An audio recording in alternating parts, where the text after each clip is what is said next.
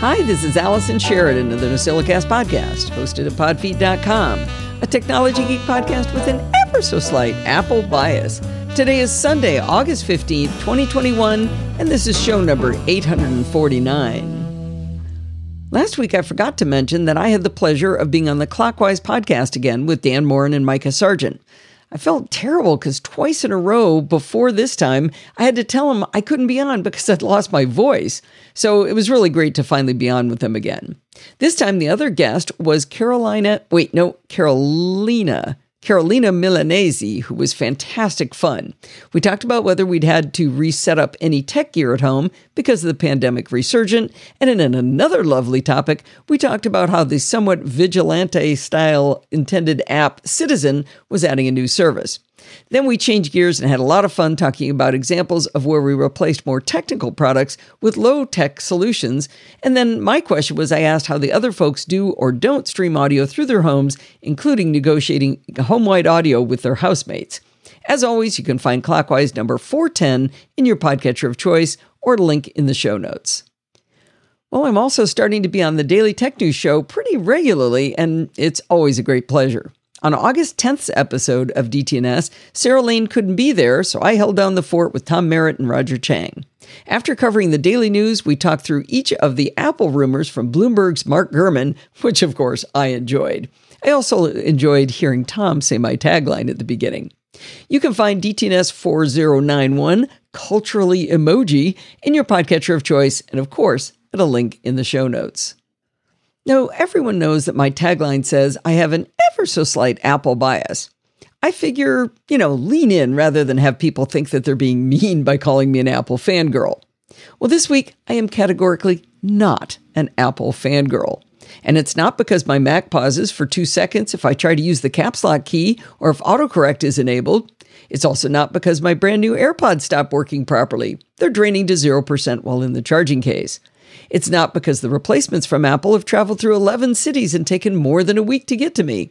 It's not because my Mac won't find any of Apple's apps via Spotlight, it can only find third party apps. None of those things has made me furious with Apple this week, like the story I'm about to tell you.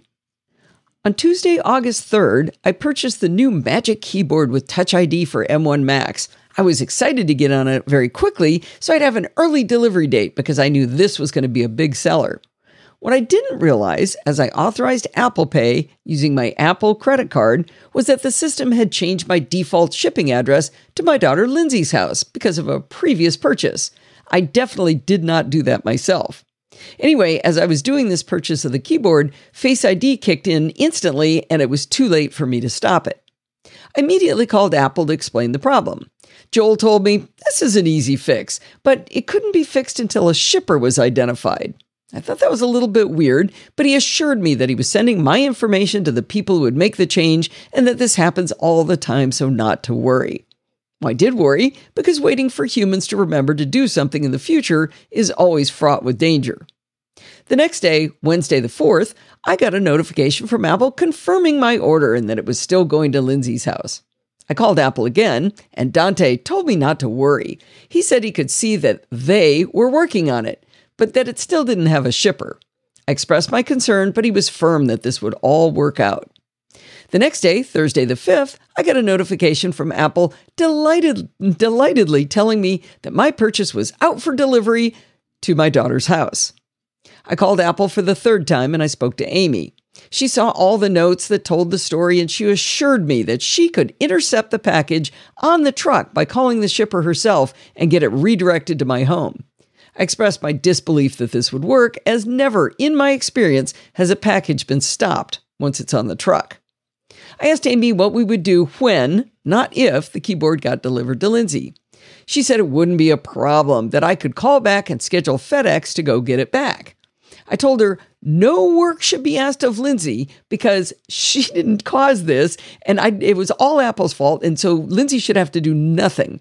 Amy assured me that it wouldn't be any work for her beyond printing out a shipping label. Amy also said she would arrange for another keyboard to be shipped to me. I mentioned how disappointed I was that I wouldn't get it quickly because they're out of stock now, and she assured me that people with this kind of problem get first priority. I told Amy that I felt I should be compensated in some way for the complete mess that Apple had made of this situation, and she offered me a $50 credit. I agreed. That was a good gesture. So, of course, the keyboard got delivered to Lindsay's house that very day. I called back to Apple on Friday, the 6th of August, and I spoke to Vess. She looked at all the information from the previous three people and had no good answer why none of them seemed to do what they said they were going to do.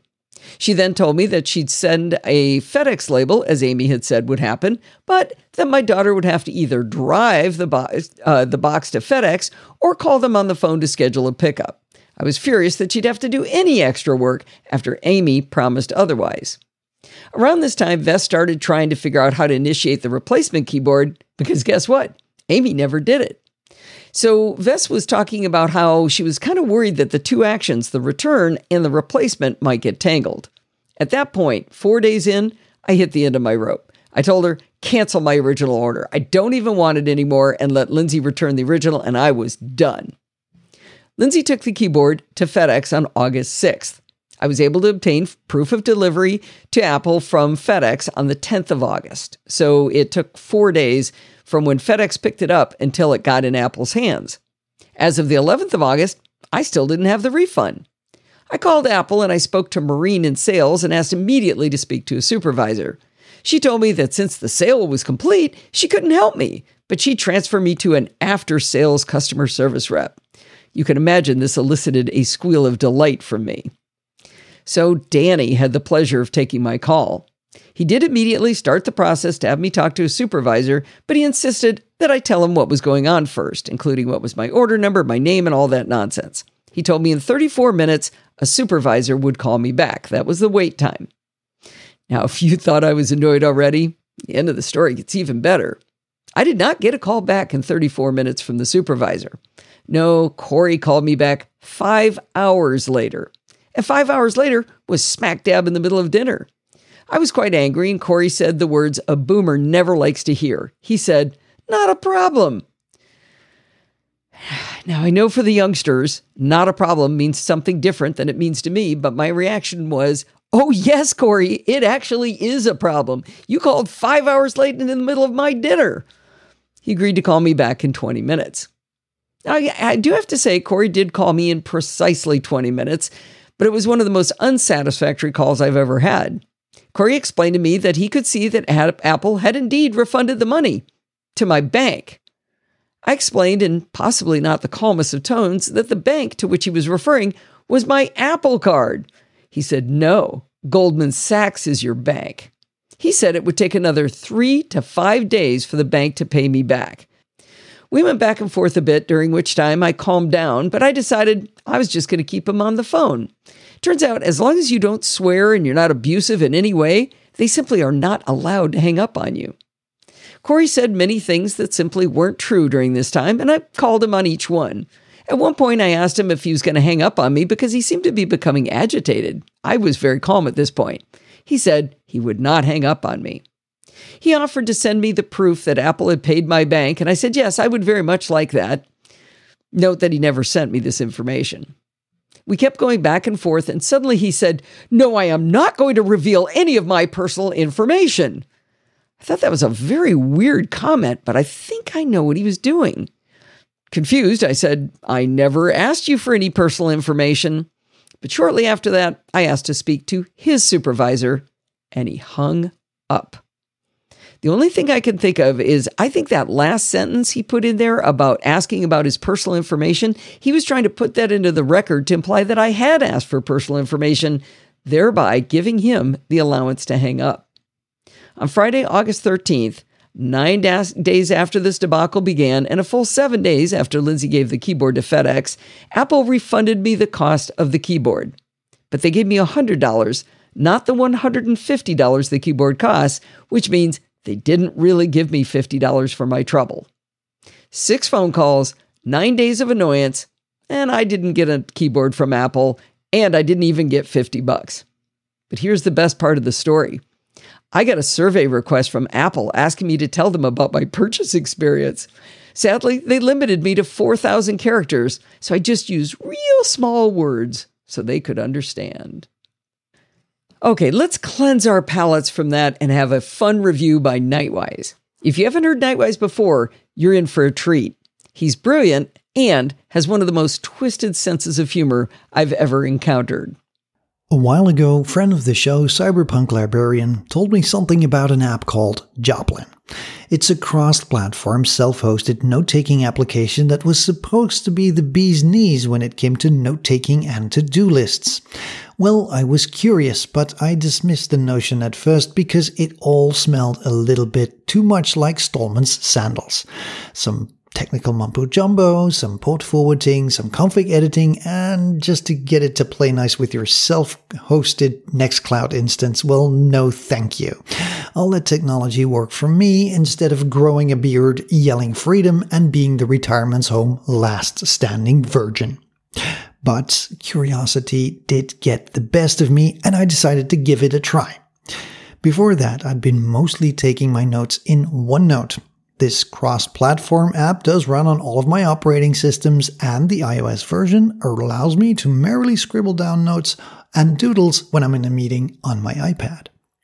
But although OneNote is a fine application, the way it handles pages and notebooks is probably not always the best way. Writing up a note that you can later print to a page in a readable fashion is not always obvious because you have no idea about the virtual size of the paper you are writing on.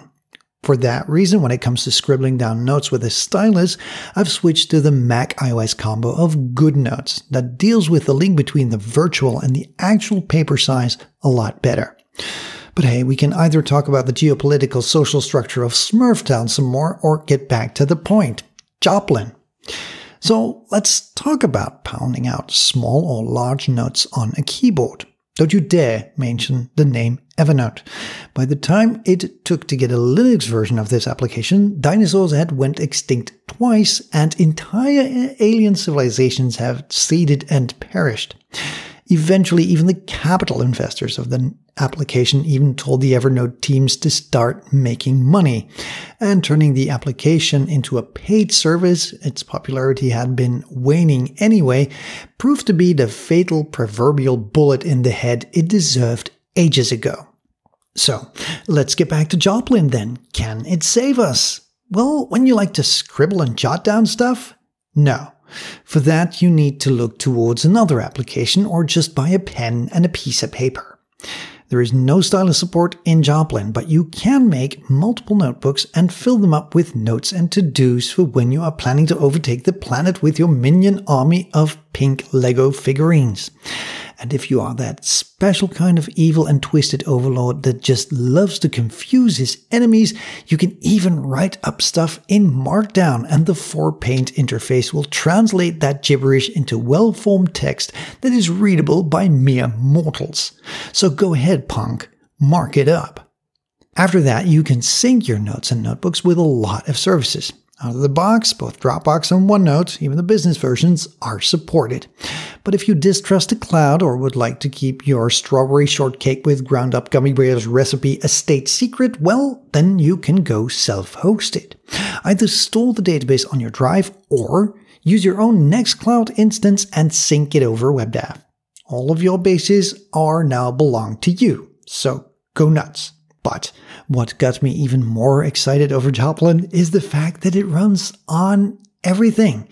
Well, I gotta say, almost everything. I tried installing Joplin on the family Chihuahua, and not only doesn't that compile very well, the poor thing still has a kernel panic every time it needs to take a poop. But when it comes to computers, phone, and tablets, there are only a few where Joplin will not work on. Let's begin with the desktop version light and simple application that does what it needs to do take down notes. The friendly folks at Joplin even understood our vampire like tendencies to abhor black letters on a white background. It burns the eyes and lets us choose many geeky themes. We love the Solarized Dark the most because it's fun to work with and it makes Shoulder Surface think that you are coding for the Matrix. The desktop version that runs on Linux, OS X, and Windows synchronizes with the cloud at a regular interval. You can have plenty of layout options for your text, and you can add in some text if your creativity is so deranged that you can't organize your notes in a single notebook. On mobile, I've tested the iOS version of the app, but an Android version is available. And on the iPad Pro and on the iPhone, it works just fine. Both applications have nearly the same functionality as the desktop applications, but are better suited for the smaller screen. The smartphone version gives you a handy way to add stuff to your notes or use the to-do list feature. If you are feeling brave, you can even use the dictation function of your smartphone to spell out your latest erotic furry novel while riding the subway. Just remember, Fifty Shades of Grey was written on a Blackberry and now look where it got them. Even on the iPad, the setup of Joplin is clean and productive, and even with only a touch keyboard, I was able to pound out the words to this little article. But finally, let's nerd out. Let's go to the command line. Oh, yes. My favorite part about Joplin might just be that it has a command line app. Why, in the age of 4K tablets and ultra wide displays running on computers with graphic cards powerful enough to rule a third world country with an artificial intelligence, do we need this? I don't know. But it's just cool because I can. Some googling and tinkering got me to the point where I managed to run Joplin on my Raspberry Pi and access it over Telnet and SSH, and boy, it looks good. Setting up the sync is a little tedious and synchronization is manual unless you want to do a cron job, but the command line distraction free interface just looks way cool. I can just imagine people thinking that I'm this high strung hacker type slicing away at some evil firewall while I'm actually cataloging my My Little Pony action figure collection alphabetically because you can even choose your own text editor. I'm a nano newbie, but if you're a real mania- maniac, you might even want to pick VI or Emacs. Then again, you also might prefer to roast your marshmallows over the crater of an active volcano, whichever is your preference. The only flip side to this self hosted nerd first approach to note taking is that the web interface is a lot harder to come by. So forget the ubiquitous cloud storage with infinite bandwidth and near endless uptime. If you want to do yourself some cloud soup, stand by to cut your own web service vegetables on your own machine. You know, you want it to be cool, work for it. I'll, put, I'll post a link to how to do that somewhere in the show notes. But aside from having no native cloud interface, Joplin is everything Evernote should have been and more. Nice and clean, fast and furious, nerd friendly note taking with an open source twist. Well, thanks, Nightwise, for your unique way of describing an awesome tool. As soon as I got done listening to uh, Nightwise's review of Joplin, I installed it on my iPad Pro and on my Mac. And what Nightwise neglected to mention is that Joplin is beautiful. I mean, sure, it's nerd friendly, but it's also human friendly. I mean, it's so pretty that I double checked to see if it was truly open source. The interface is elegant and clean, and the included help notebooks are right at your fingertips, all written in Markdown, of course. Now, if you're unfamiliar with Markdown, I don't want you to be afraid of it. It's a syntax that allows you to make headings, bullets, numbered lists, italics, underline, bold, and headings. I said headings already. Anyway, in a very simple, human readable format.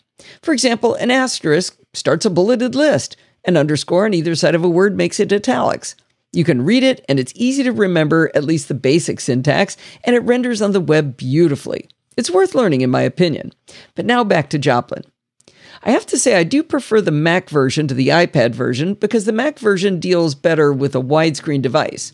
On the iPad, the writing pane is full width, which means it's very hard to read what you've written if you've written like big long form content like I do.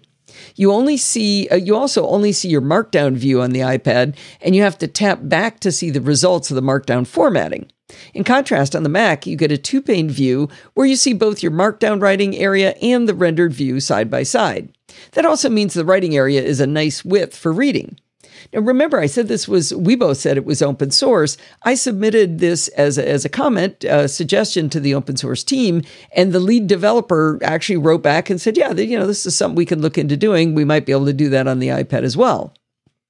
So, when Nightwise said Joplin works in Markdown, I expected it to be just a plain text editor where, you know, all you could put in was text. Like uh, with my favorite writing tool right now is Ulysses, it's just text. You really, well, there is sort of a janky way you can embed images, but I, I don't like the way it does it. So this is sort of a rich text format as well. So by that, I mean you can embed images, videos, and audio files, and they'll play right within your notes. I haven't seen a Markdown editor that can do that before. Um, it's it's real intuitive. You just drag it in and it shows up. It, it works really well. So I chose the default Dropbox hosting for my Joplin notebooks, but I did take a look at running Joplin on my Synology NAS in a Docker container. I found a terrific step-by-step set of instructions on how to install Joplin on a Synology NAS by a gentleman named Marius Hosting, or his site is called Marius Hosting, but I stopped when it got to the part about setting up port forwarding. I'm sure I'll do this eventually, but I need to walk through the security implications with someone before I do it. Plus, you know what? Dropbox works for me, and I'm not writing up any state secrets. If you've been looking for a beautiful note taking app that's free and open source and syncs across all your devices through a method of your own choosing, I think Joplin is a terrific option. Our hero of this week is Kirit Vora, who made a very generous pledge on Patreon. Kirit is a longtime listener, and I know that because he first wrote to me about the show back in 2010, 11 years ago. You know, if you're a longtime listener and you've been getting value out of the show, please consider being awesome like Kirit and go to podfeet.com slash Patreon and choose a dollar amount that reflects the value you feel you receive. Remember, you can reduce or increase your pledge at any time. And if you ever need to or even just want to stop contributing, that's as easy as a push button as well. But try not to do that. Anyway, thank you very much, Kirit. You made my day. Speaking of writing apps, last year I wrote an article explaining why I use five different apps to take notes. One of the apps I talked about was Ulysses for writing my draft blog posts. I have found that writing on my iPad Pro with the Magic Keyboard is a great way for me to focus, and I love that keyboard, and Ulysses being cross platform between Mac and iPad OS makes it ideal. Now, there are a lot of uh, cross platform options but Ulysses wins because it supports Text Expander on the iPad. Now, I'm not talking about the Text Expander keyboard for iOS, which works, but it's a little clumsy to have to jump in and out of keyboards. I'm talking about native support within the app with the normal on screen or external keyboard, just like you can do it on macOS. It's glorious, but only if you can figure out how to enable Text Expander with Ulysses.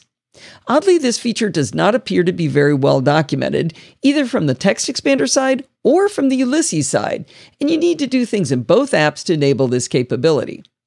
I find myself wasting a great deal of time trying to figure out how to get this to work, so I decided to write it up for myself and share it with everyone else. The initial setup on the Text Expander side is documented in a support article called Text Expander Enhanced Apps for iOS 74 and Counting. It's a great blog post if you want to go see what all the apps are that are Text Expander enhanced.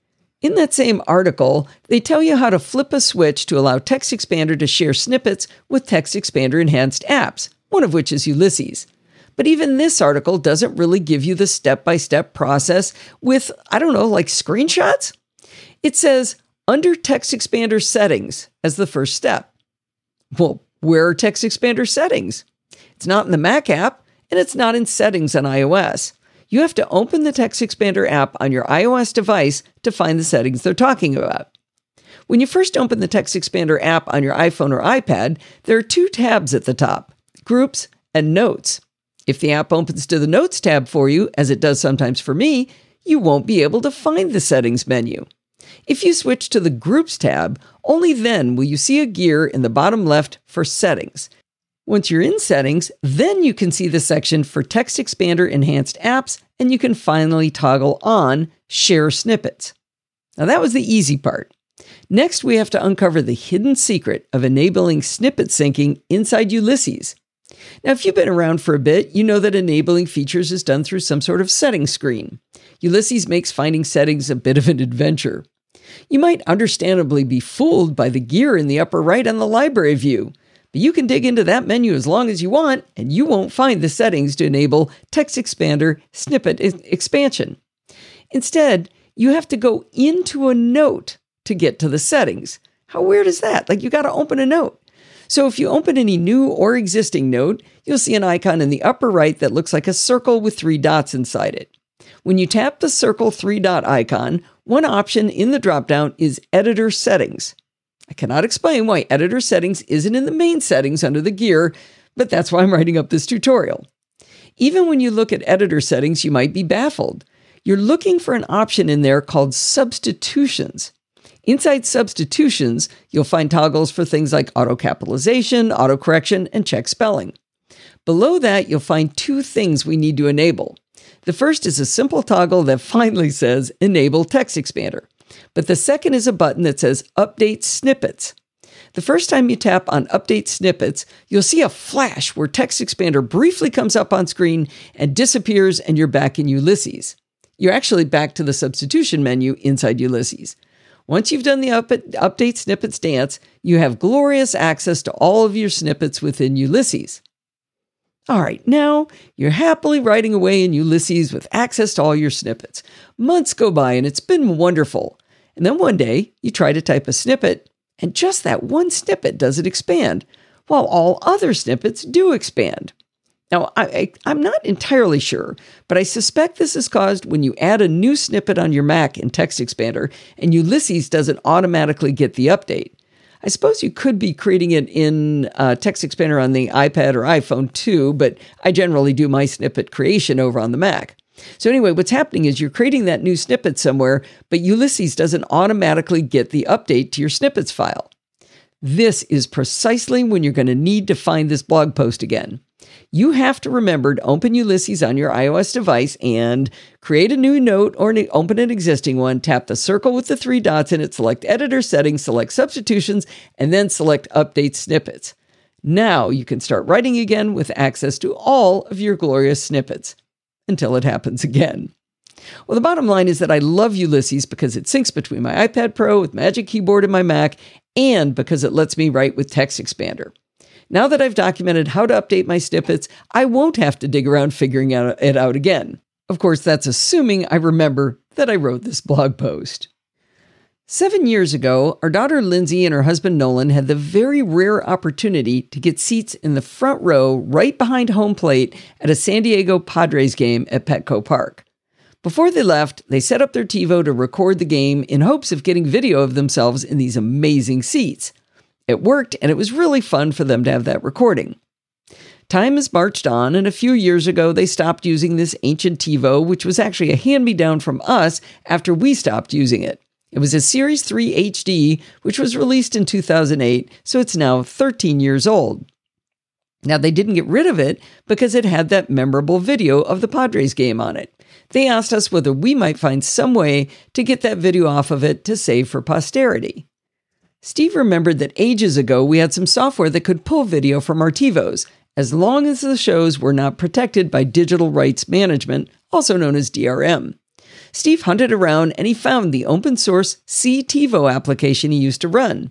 We hooked the TiVo up to our network, found it in the CTivo application, and there was DRM on the recording. So sadly, we couldn't use C- CTivo to download the video from the TiVo. The next option was to pursue what is affectionately referred to as the analog hole. Since DRM is a digital technology, if instead we used an analog out from the device, then DRM doesn't have any effect. Luckily, there's no such thing as analog rights management. In the old days, we had a giant camcorder that recorded video to VHS C tapes, which were smallish versions of VHS.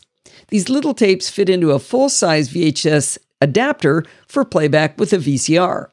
These little tapes were expensive and the big tapes were cheap, so Steve bought a two deck VHS player and copied multiple little tapes onto the big tapes.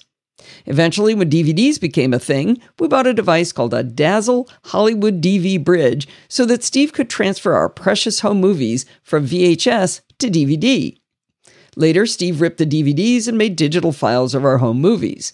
They've been transcoded from VHS-C to VHS to DVD to disc, but they're finally on a medium that isn't allowing them to degrade. Now, I bring that whole story up because this same Hollywood DV bridge would, in theory, allow us to use the analog hole to get the video off of the aged TiVo. The Series 3 TiVo has composite video and audio out, those red, white, yellow RCA jacks. And it also has an S video out connector. Composite video and audio would have worked, but since this was a high def recording, Steve chose the S video connection for video because it would be uh, it would give us better support for the 1080p recordings, uh, even though they're going to be an analog format. The Hollywood DV Bridge is an analog to digital converter. On one side, it has, amongst other options, an S video input, and on the other side, it has a Firewire 400 digital output port. You can guess what the next problem to be solved might be.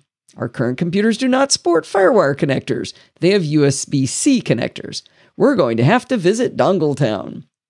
You know, when the USB C craze first hit the market, people lost their ever loving minds about having to live in Dongle Town. But you know, we've been in Dongle Town for at least a decade, and we save at least one of each dongle into our collection over the years.